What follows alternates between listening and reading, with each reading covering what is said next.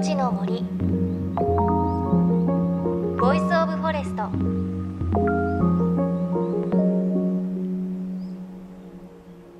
おはようございます。高橋真理恵です。11月も間もなく終わっていよいよ師走に突入ですね。年末に向けて慌ただしくなってきたという方もいらっしゃるんじゃないでしょうか。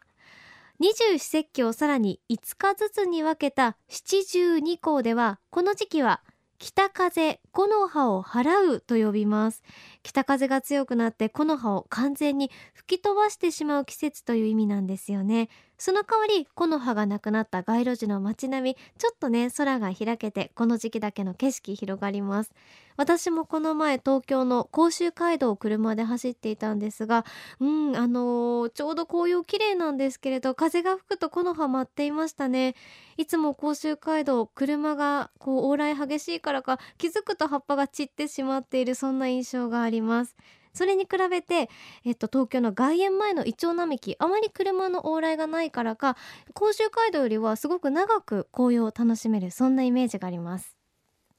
さあ JFN38 曲を結んでお送りします。命の森 Voice of Forest。この番組は森の頂上プロジェクトをはじめ全国に広がる植林活動や自然保護の取り組みにスポットを当てるプログラムです。各分野の森の賢人たちの声に耳を傾け森と共存する生き方を考えていきます。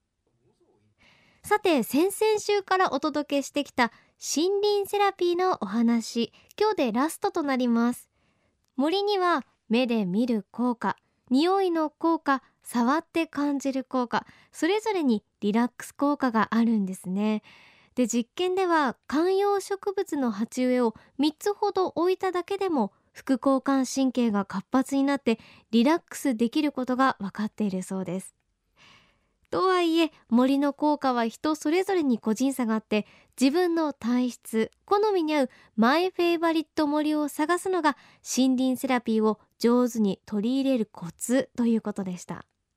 そしてこの森林セラピーを活用することが日本が抱える大きな問題の解決にもつながるかもしれないんです。千葉大学の環境健康フィールド科学センター副センター長で医学博士でもある宮崎義文さんに伺いました。例えばこう森に来てる人が病気になりにくいっていうようなことが分かってくるとですね医療費削減という今はお話の世界なんですけどそういう具体的なね提言ができるんじゃないかな。だから森っていうのはね今まではただ経験的になんとなく言ったらいいぐらいの感じで言われてたんだけど本当は医療費の削減にまで貢献してんだと思うんですよ。で効果という観点で言うとですね未病状態の人に一番効果があるんです。まだ病気にはなってないんだけれども病気予備軍の未病っていうまだの病気って書く人たちですねそういうふうな人たちっていうのは森に入ると大きくあのリラックスするってことが分かった。もちろん例えば極端なこと言うとがんになってしまった人が森に行って治るってことはないですよそれは。それは病気は病気で治さなきゃいけない。だけれども例えば免疫機能が下がってきてがんになりやすくなっている状態の人たちね。そういう可逆性がまだある人たちっていうのはこういう人は本当ものすごく多いんですよ。世の中今ストレス状態の人たち。そういう人たちにすごく大きな効果があるっていうことは我々の研究から分かってるんですよ。未病という言葉ありましたね。未遂の実に病と書いて未病。あの先生のお話にもありましたけど免疫の下がってる人が森に行くとすごく効果があるということなんですね。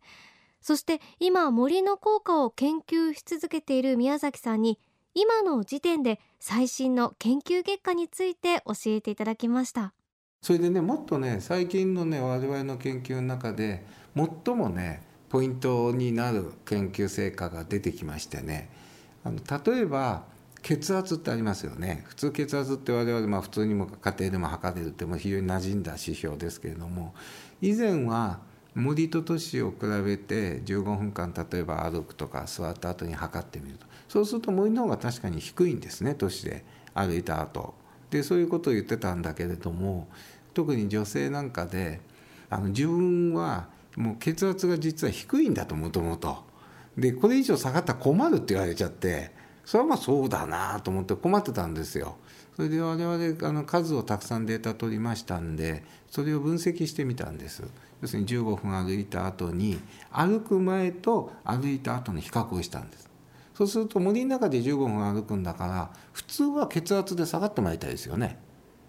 リラックスするっていうのは普通の考え方だけど調べてみるとですね下がる人もいれば上がる人もいてねもうバランバランなんですよ俗に言う個人差があって。これはどうしたもんかなと思ってねでいろいろ検討してですね、えー、血圧がもともと高い人もいればもともと低い人もいるっていうことが分かりましてそういう横軸に高い人低い人って順番に並べたんですよ。そうするとですねバラバラになったものがですね高い人は下がって低い人は上がるってことが分かった。うん、要するに単に血圧高血圧の薬のように血圧を下げるだけの効果じゃなくて高い人は下げるんだけど低い人は上げて調整効果があるっていうことが分かってそれがここ1年程度の我々の最も大きな発見なんですよ。これは僕もびっくり、うん、要するにもっと言うとストレス状態の人に効果があるっていうことなんだけども血圧っていうのは一般的にね我々が勘違いしやすいのはストレス状態の人ってのは血圧が高いっていうそういうイメージですよ。だけど低すぎる人もストレス状態なんですよ実際は。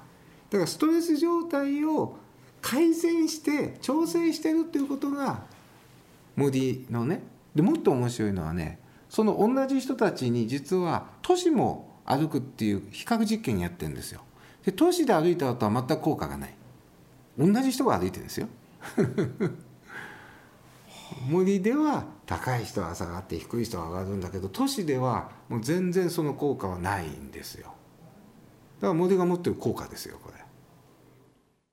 うんこれ本当に最新の研究で分かったことなんだそうです。しかもこれは宮崎さんをはじめとした日本独自の研究成果として分かったことで今宮崎さんはこうした研究成果を含め世界へ発信していきたいと話しています。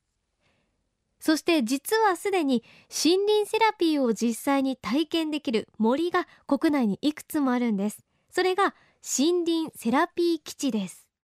まあ、森林セラピー基地としての認定ということになりますね。これはそれぞれの基地で今60箇所認定されてますから今 NPO の森林セラピーソサイティっていうのを作りましてでそこがあの認定をしている、えー、自律神経活動とかストレスホルモンとか測測るんですよ。盛り土投資で。そうすると実際にその森に効果があるということが分かったらですねえそれを中心にそこそれぞれの森が持っている歴史とか文化とか美味しい食べ物だとか温泉だとかいろんなものをうまく作ったそのストーリーというかメニュー作りもしてもらうんですよ。うん、あとは病院があるとか宿泊施設があるとかそういうハード面もやってもらってそういうものをデータとそれからソフト面ハード面とこの3つでもって認定ということをするんですよね。あの例えばですね長野はねどういうわけかやっぱり赤沢自然休養林ですよね。あのヒノキの天然林があるとあそこはですねあのご神木を出すとかね、うん、あそこは あの森林浴発祥の地って1982年にあの森林浴って言葉できた時に自分で宣言してやっててあれから二十数年経ったら最初8万人ぐらいだったんですけど鉄道電車を入れてで123万になって森林セラピー認定されて1 5 6万人まで人が来るようになって非常にうまくいってる。それからあと森自体が非常によく整備されてるんですね、まあ、手入れも行き届いてるし。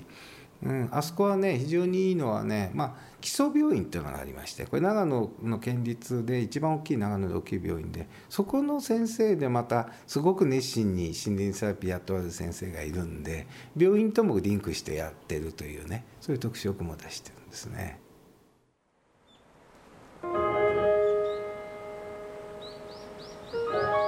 命の森